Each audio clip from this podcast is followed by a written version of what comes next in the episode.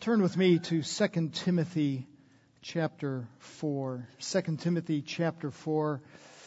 I want to look with you this morning at Paul's final evaluation of his life and think with you about the reward for those who will equip the saints. We've been thinking this year about equipping the saints. And what is the reward for doing that?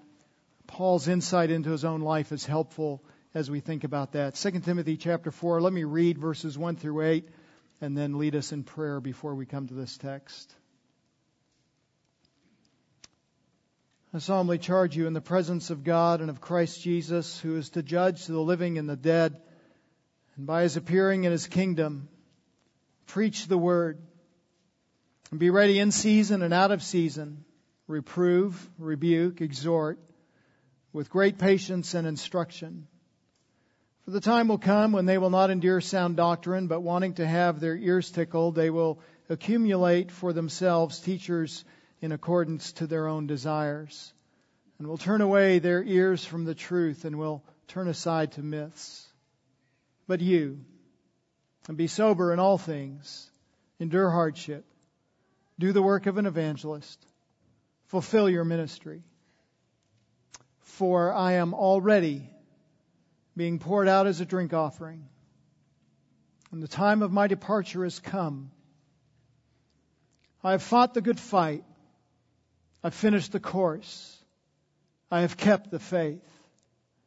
In the future, there is laid up for me the crown of righteousness, which the Lord, the righteous judge, will award to me on that day, and not only to me, but also to all who have loved his appearing. Would you come with me to the throne of God's grace, please? Father, we thank you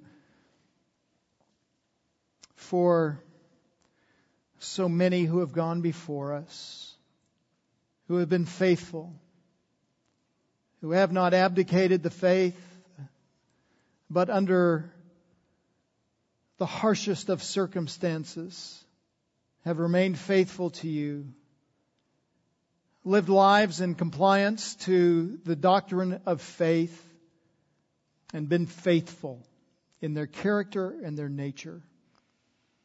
Paul was certainly one of these. But these pages in the book that is before us are filled with such men. And history as well reminds us of the great army of people whom you have raised up to serve you who have been faithful. And as we come to this text this morning, might we be encouraged in similar faithfulness and might we be motivated rightly by the reward that lies ahead for Paul and for all of us who have loved and look forward to, anticipate, and delight in the second coming of our Savior, Jesus Christ. In His name we pray. Amen winning the greatest sports contests and the prizes that come with them is exceedingly rare. When the Texas Rangers won the World Series this year, there were but 26 players on their roster. In a few weeks, there will be a Super Bowl being played and a little over 50 men will be on the winning team that gets the prize of holding the Lombardi trophy. World Cup teams that win that event once only four years are comprised by rosters of only 26 men. It is few and far between the numbers of men who gain the greatest glories on the athletic field. Think about the Olympics and individual competitions and every four years only one gets the glory of a gold medal. But perhaps the rarest of all sports prizes is an Olympic medal named after the founder of the modern Olympics, Pierre de Coubertin. This prize was instituted in 1964 and between the Summer and Winter Olympics from 1964 until today, only 17 individuals have received the Coubertin medal. The Coubertin medal is designed to comprise the spirit of the games and it is rewarded to some athlete that particularly embodies the Olympic spirit of competition. Of those 17 athletes that have won the medal, 16 existed and competed between 1964 and our present day. One was awarded posthumously. It was awarded to the German long jumper Lutz Long, who befriended the American long jumper Jesse Owens at the 1936 Olympics that were held in Munich. And before the grandstand containing Adolf Hitler, Lutz put his arm around and embraced the African American Jesse Owens. And for that accomplishment, he was posthumously awarded this award. It is perhaps the most rare athletic accomplishment. Seeing athletes raise a trophy or a medal over their heads in victory is satisfying both for the athlete and for those who follow him and his supporters. But frankly, most of us can only imagine what it would be like to take that gold medal and hold it up in our hands or to raise a trophy over our heads. We don't know that. We will not compete in those kind of competitions and our ability to gain those awards is rare to nil. But for the believer in Jesus Christ, there's a better day coming. It is a day of reward that is coming from the Lord Jesus Christ for our efforts in serving Him. The rewards on that day, when Christ gives them out, are exceedingly rare because they are of infinite value. But they are attainable because every believer in Jesus Christ will enjoy them. The past few weeks, we've been thinking about the theme for ministry for this year, kind of wrapping up the year around our topic, equipping the saints. We've talked about the goal of equipping. We've talked about the people who equip. We talk about the character of the equippers. We've talked about the way that we equip. And today I want to answer the question, why do we equip others? Why do we expend ourselves in caring for others? Why do we pay the costs that we pay in order to care for others? And from this final letter of the Apostle Paul, from the final chapter in the final letter, the, the last words before he himself went into martyrdom, we're going to find in these verses this truth. We serve the Lord by equipping his people because a reward is coming. There is a great day coming in which God will reward His people. As we think about ministry and we think about pouring ourselves out and we think about equipping others, we understand that there is not only hardship in life, but there is hardship in ministry. Ministry is not complicated. The, the, the, the, focus of ministry and what we do in ministry is really quite simple. It's, it's uncomplicated. We administer the gospel of Jesus Christ and, and we pour ourselves out in helping people to be sanctified by that gospel. It's not complex, but brothers and sisters, it's hard, isn't it? At times it is wearying. Paul, in fact, in numerous places calls it toil, and we're going to see that in the text this morning. But what we find in this passage is that the effort is worth it because of the reward that is coming. Someone has noted that in these verses, verses 6 through 8, there is an emphasis on the past, uh, excuse me, emphasis on the present. That's verse 6. I am already, right now, being poured out. On the past, I have fought the good fight. That's verse 7. And on the future, verse 8. In the future, there's laid up for me this uh, reward. And that's true.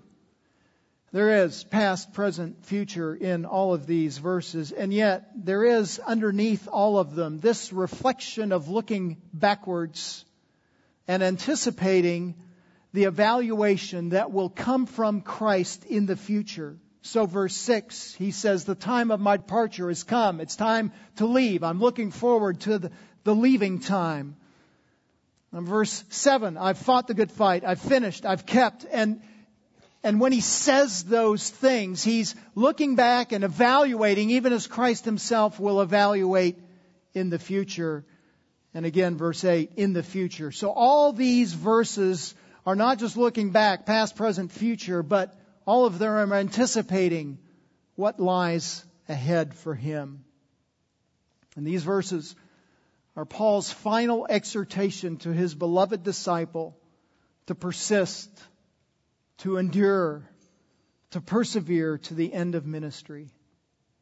When ministry is hard, continue serving Christ and his people because our expectation of reward is sure.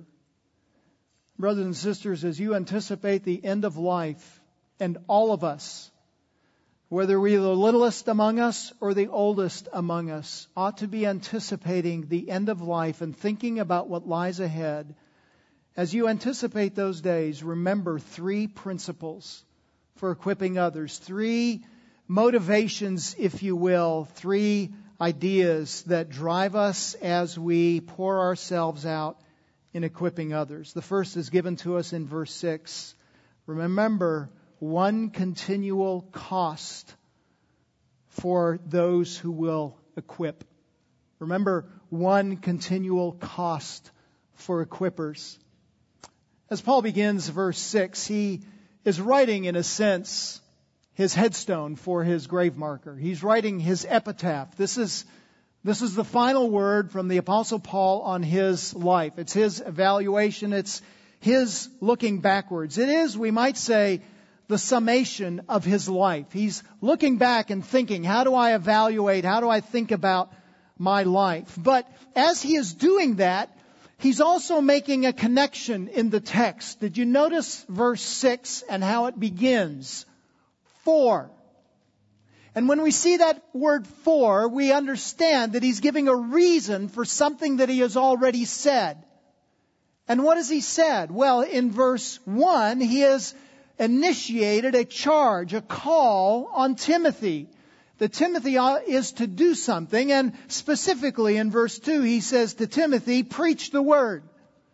And as you preach the word, verse 5, be sober in all things, serious minded, attentive, uncompromising, endure hardship, do the work of the evangelist, fulfill your ministry because so he is calling Timothy to do something. He's giving Timothy a reason for everything that he's called him to do in those five verses. And the reason is that Paul is about to depart and go into eternity.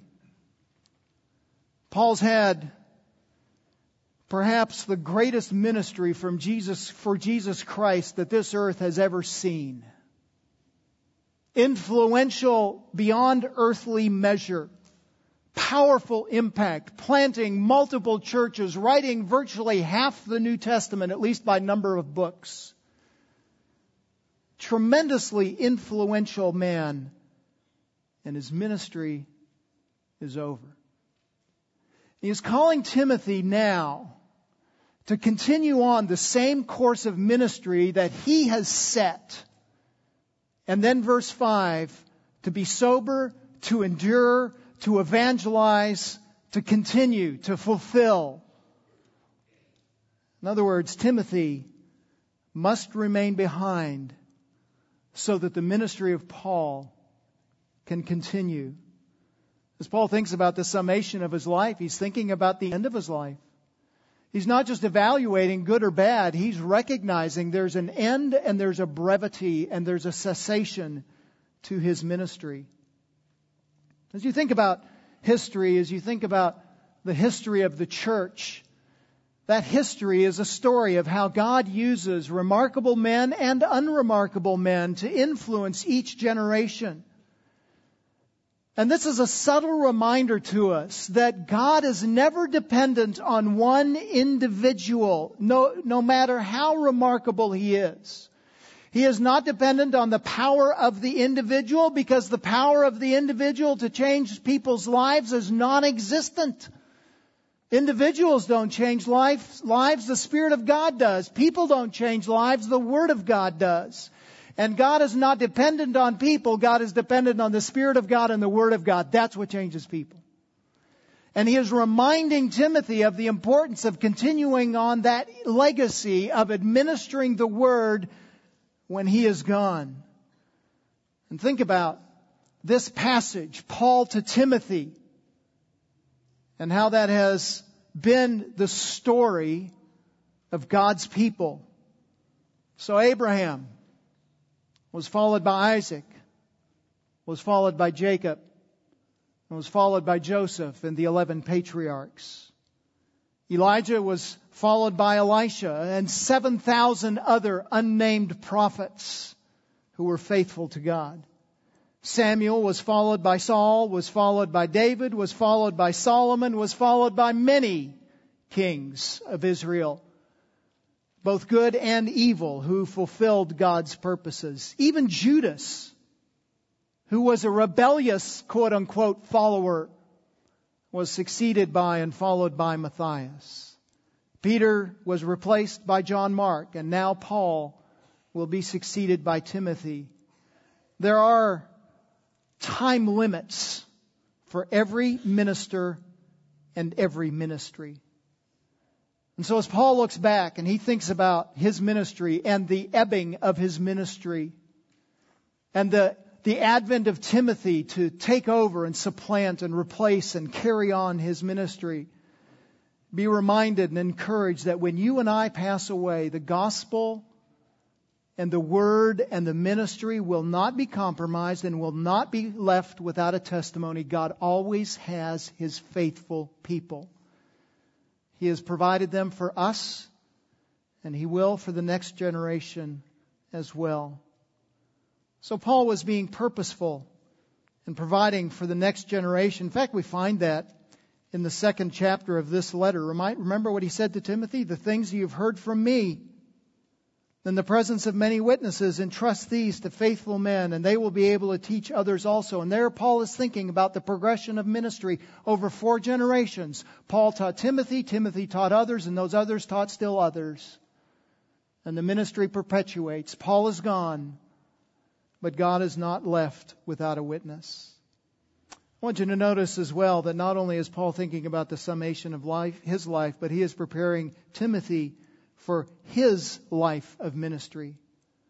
And Paul was concerned for Timothy, and he wants to leave Timothy direction as he's parting because he sees his imminent end. Notice what he says in verse 6 I am already being poured out as a drink offering. Even while he wrote, Paul was aware that the end of his life was imminent.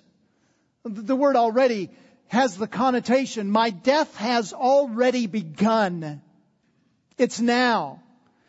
And he, it seems that he is particularly aware because the legal process to which he had appealed is now turning against him to lead him into martyrdom. And we see that even just a few verses down. Just scan down to the next section in the page. Verse 14, Alexander the coppersmith did me much harm. The Lord will repay him according to his deeds, but be a guard against him yourself, for he vigorously opposed our teaching. At my first offense, no one supported me. All deserted me. It's all turning against him. And it is clear that his life is ebbing. And Paul uses a particular figure of speech to denote the passing of his life. He says in verse 6, I'm being poured out as a drink offering. And the meaning with that is very clear as well, isn't it? His death is soon.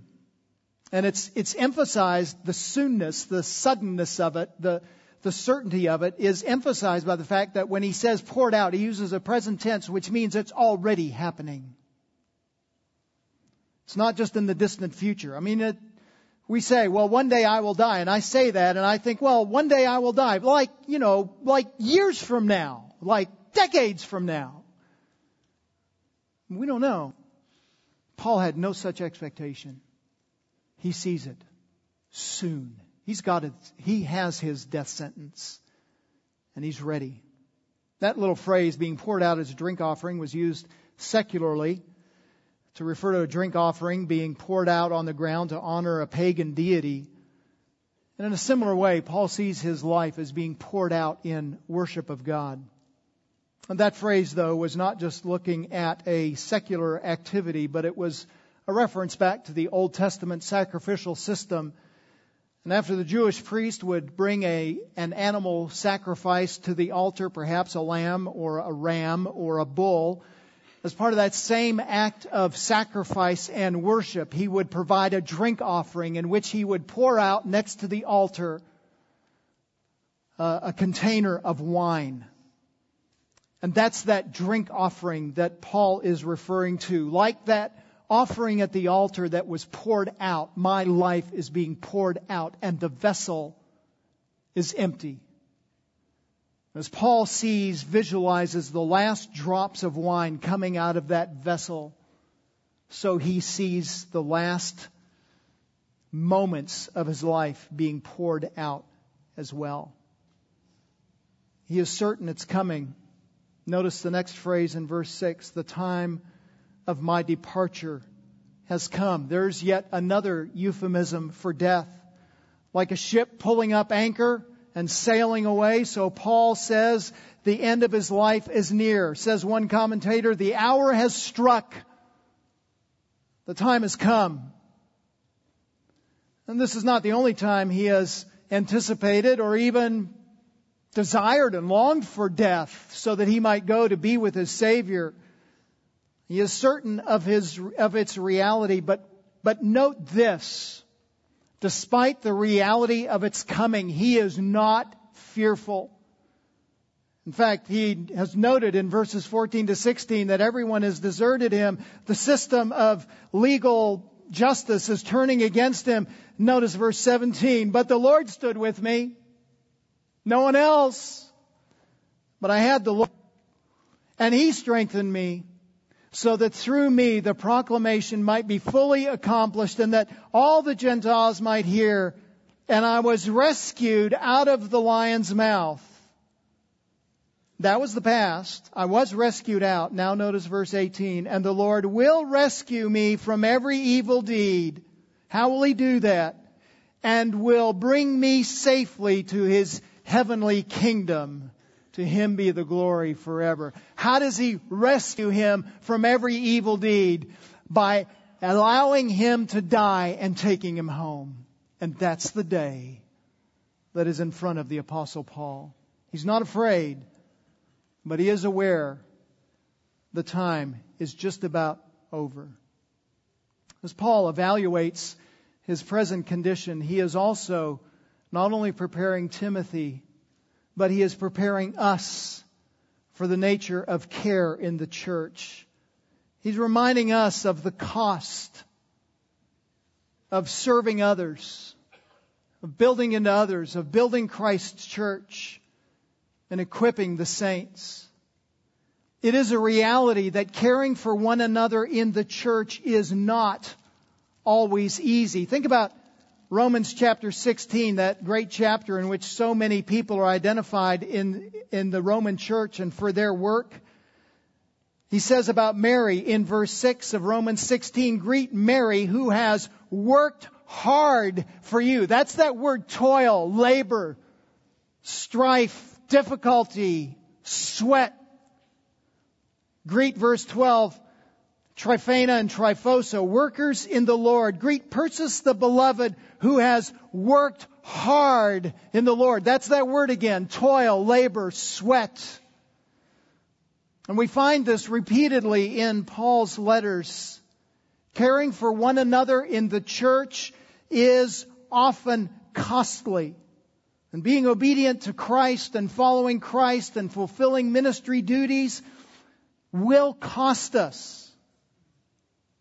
It will cost us deeply. I'm not talking about just preachers and elders.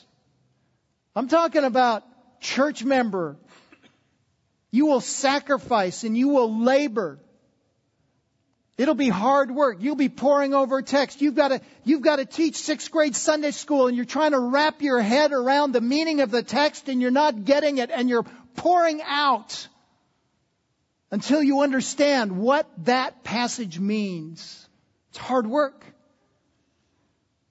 And others will come and they'll come with griefs and sorrows and they'll call in the middle of the night and they'll call at inopportune times and they'll say, I need help. And you say, let me come right over. And you come and you minister to them. That's costly. It'll cost you finances and it'll cost you time. It'll cost you energy. It'll cost you sleep. And brothers and sisters, it's worth it. It's worth it. It's Paul's example. And it's the example of persecution and martyrdom all throughout the scripture. And it's examples of persecution and martyrdom all through history. I just picked up briefly this week a book I've thumbed through numerous times over the years, J.C. Ryle's book, Five English Reformers. Not ever read that. You need to read that. It's based on Foxe's Book of Martyrs, and he tells the story of five important reformers. And I read again the story of Latimer and Ridley, who were martyred on the street of London, and I couldn't couldn't keep from weeping. So I read of the faithfulness, faithfulness of these men who gave their lives for Jesus Christ. It's going to cost you. Ministry isn't easy. There's a weightiness to it. Jesus reminds the disciples even of that reality. Luke chapter 14. Which of you, when he wants to build a tower, verse 28, does not sit down first and calculate the cost to see if he has enough to complete it? Otherwise, when he has laid the foundation, is not able to finish. All who observe it begin to ridicule him, saying, This man began to build and he's not able to finish. Or what king, when he sets out to meet another king in battle, will not first down to sit, will not first sit down and consider whether he is strong enough with ten thousand men to encounter the one that is coming against him with twenty thousand? Or else, while the other is still far away, he sends a delegation. He asks for terms of peace. So then, none of you can be my disciple who does not give up all his possessions. You've got to count the cost. That was Jesus' message to Peter right before his ascension, John chapter 21, as he told him about the way that he would die.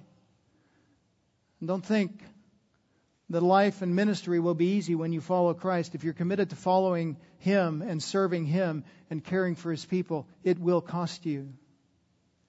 And Paul's point in these verses is to help us to remember the cost, but also to understand that the cost is worth paying. It's worth paying the cost. Paul's point in the verses that follow is to emphasize that very reality. It will cost you, but don't despair in the sacrifices. Yes, you'll sacrifice, but don't despair. It will be paid back to you a hundred times over. Listen to what Jesus says. Mark chapter 10. Peter began to say to him, Behold, we have left everything and followed you. We paid the cost. We left it all behind.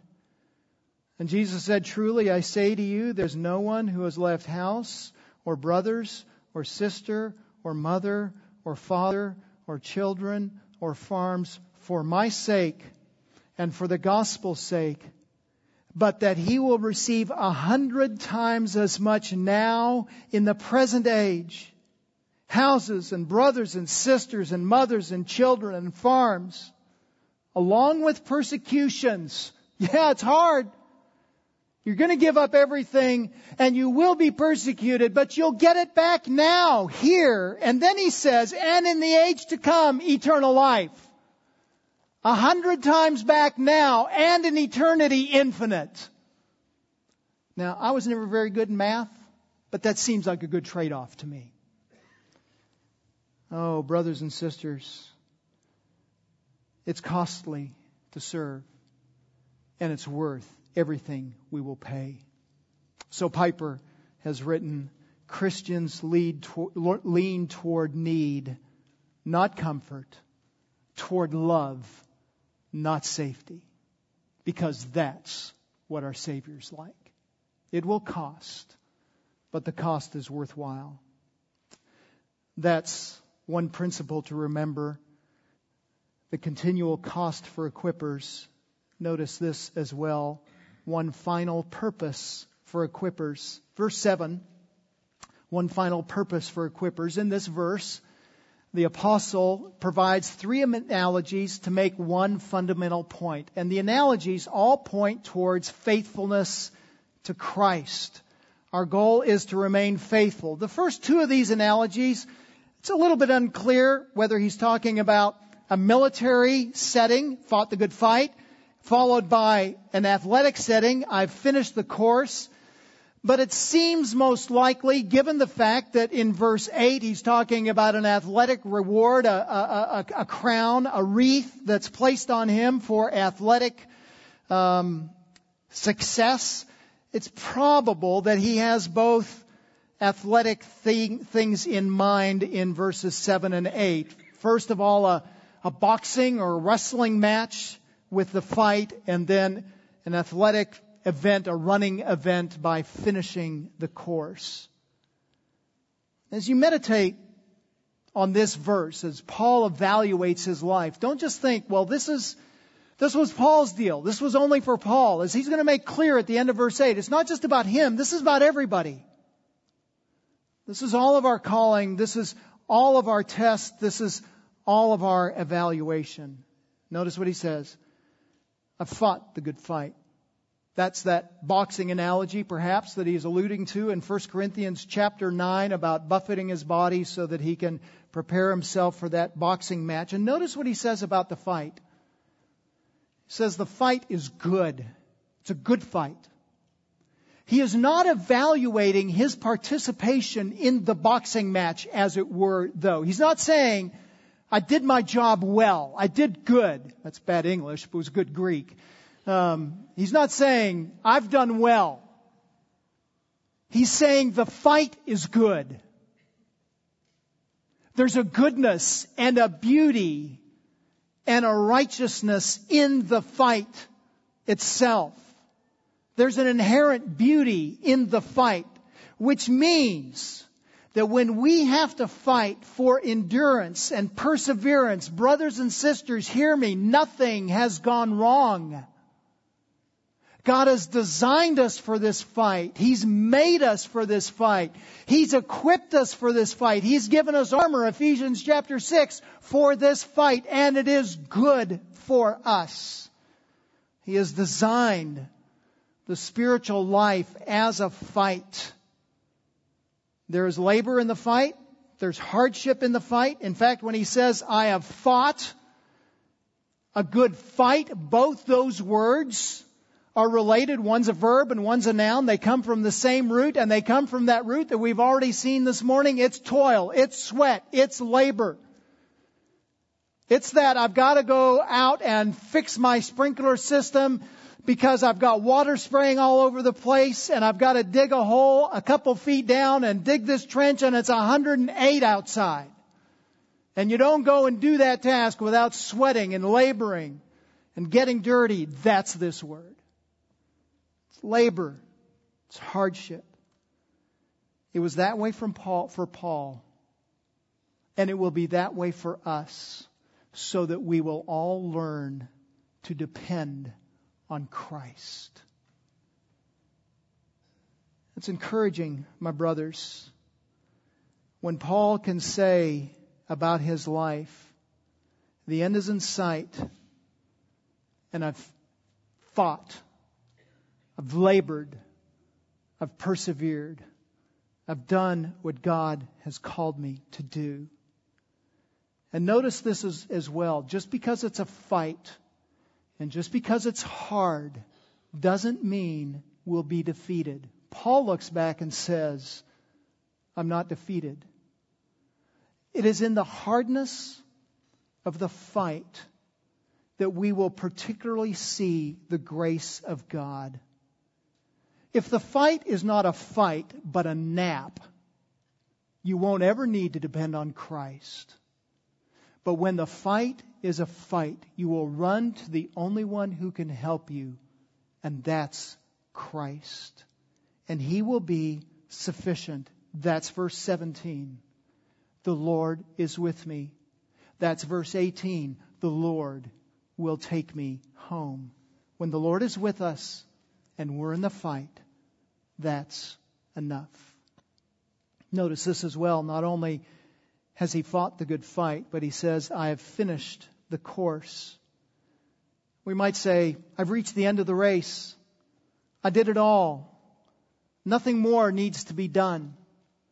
Interestingly, Paul says something very similar to the Ephesian elders when he met them in Ephesus on his way back to Jerusalem, from which he appealed to Rome and was sent back to Rome. So this is a, several years earlier now. Acts chapter 20, he says to the Ephesian elders, I do not consider my life of any account as dear to myself so that I may finish my course and the ministry which I received from the Lord Jesus. In Acts chapter 20, he's still looking forward. He's on the back stretch perhaps. But he's still in the middle of the race and he is looking at the finish line. He says, it's far ahead of me, but that's where I'm going. And in this chapter, he's reached the finish line. He snapped the tape, as it were, and gotten to the end. And he says, I've finished. It's done. And notice when he says, I've finished the course, he doesn't say, I won the race. Winning, quote unquote, isn't the goal. Finishing is the goal. Completing God's objective is the goal. Faithfulness is the goal. And he achieved the goal. It's notable that Paul is not the only person to evaluate his life in this way as he was about to enter death. The Gospels recount the words of another individual who, in a similar way, was facing death. And when Jesus Christ had finished absorbing God's wrath against sin on the cross, he said, It is finished.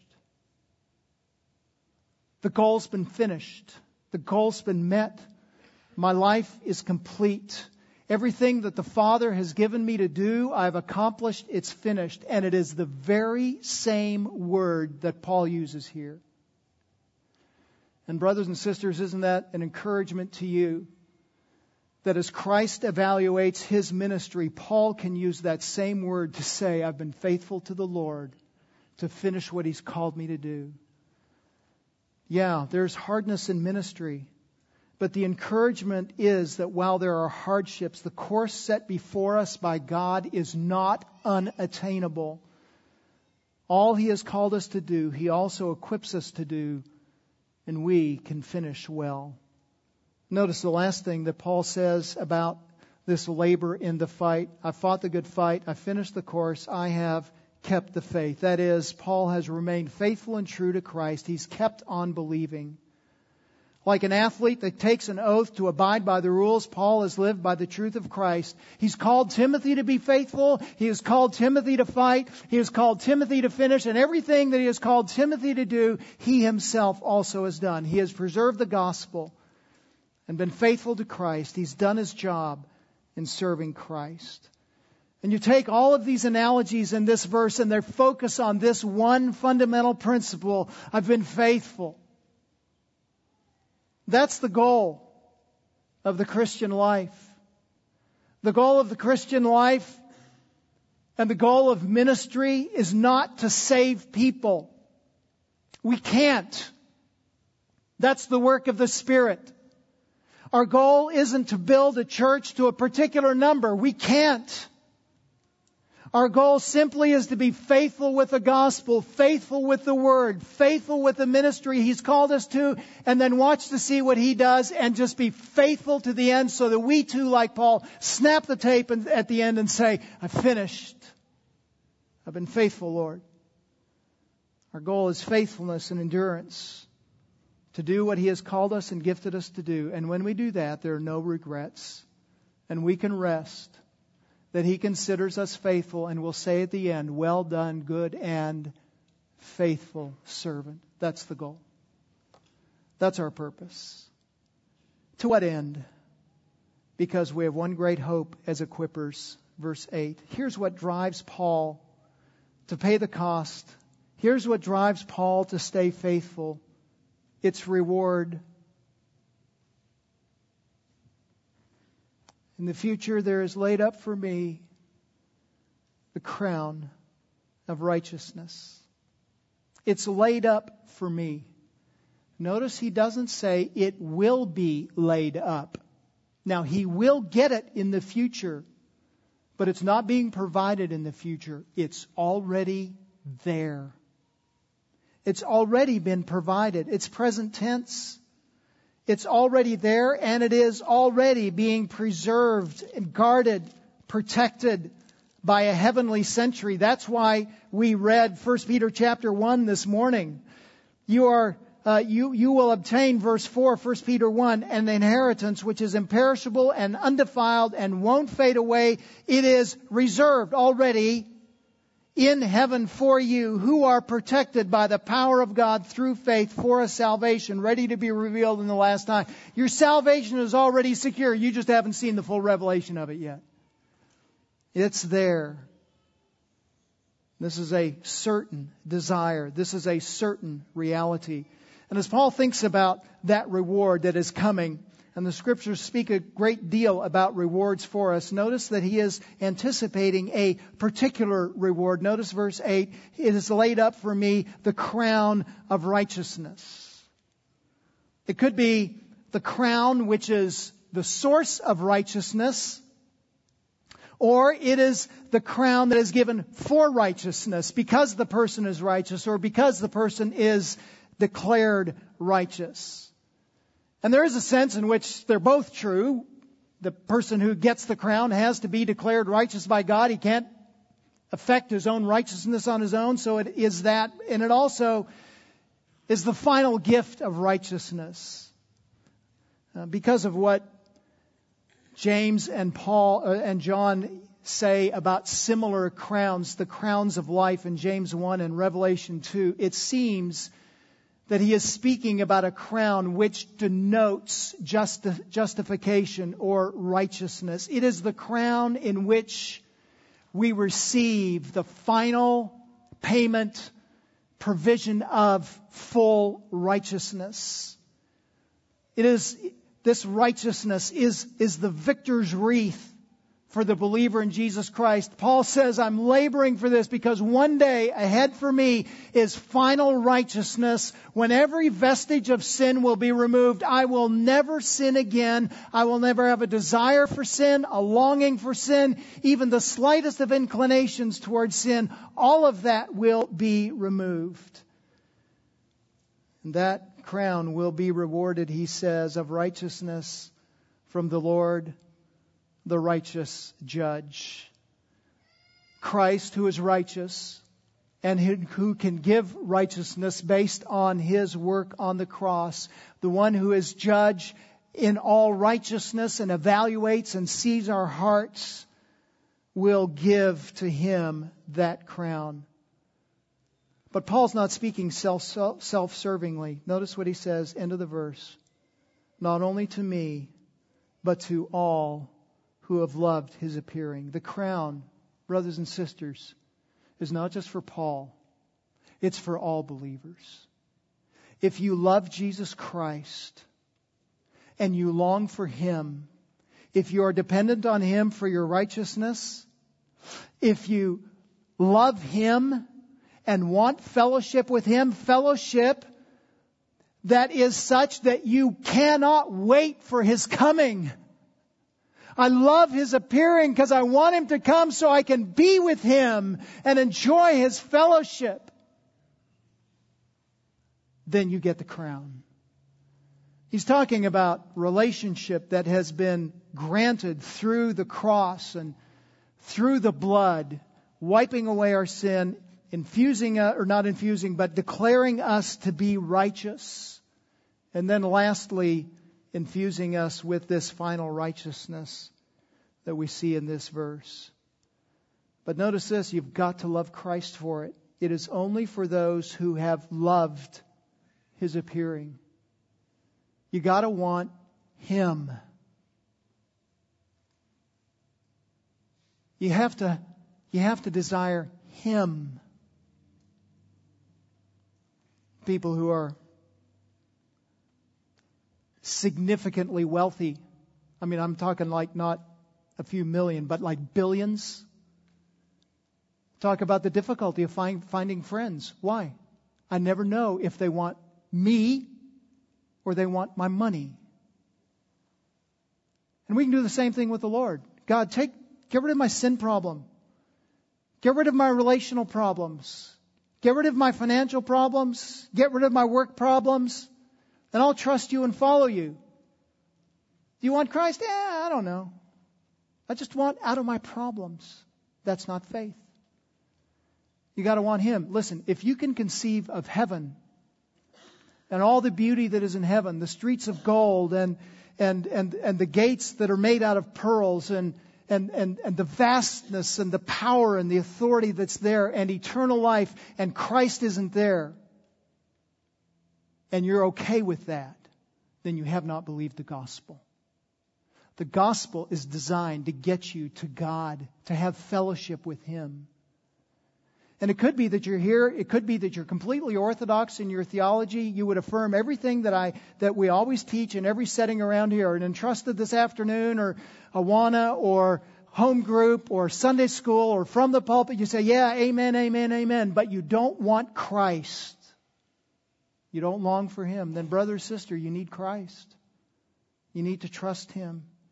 And I would call you to confess your sin of lack of love for Christ and ask Him to forgive you of the greatest sin of not loving Him and infusing you or uh, accounting to you His righteousness so that you can be declared righteous and have fellowship with Him. You want Him.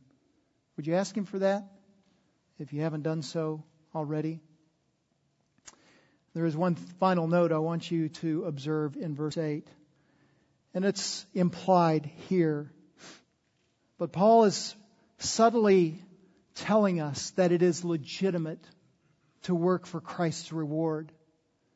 We're not sullied by working for reward when we want Christ, because He is the great reward. When we follow Christ, and long for Him, what we get is Him. When we love Him, we purify ourselves, 1 John chapter 3, and we see Him. It's all about Him and fellowship with Him. In his book, The Problem, with, of, the Problem of Pain, C.S. Lewis, write, C.S. Lewis writes this.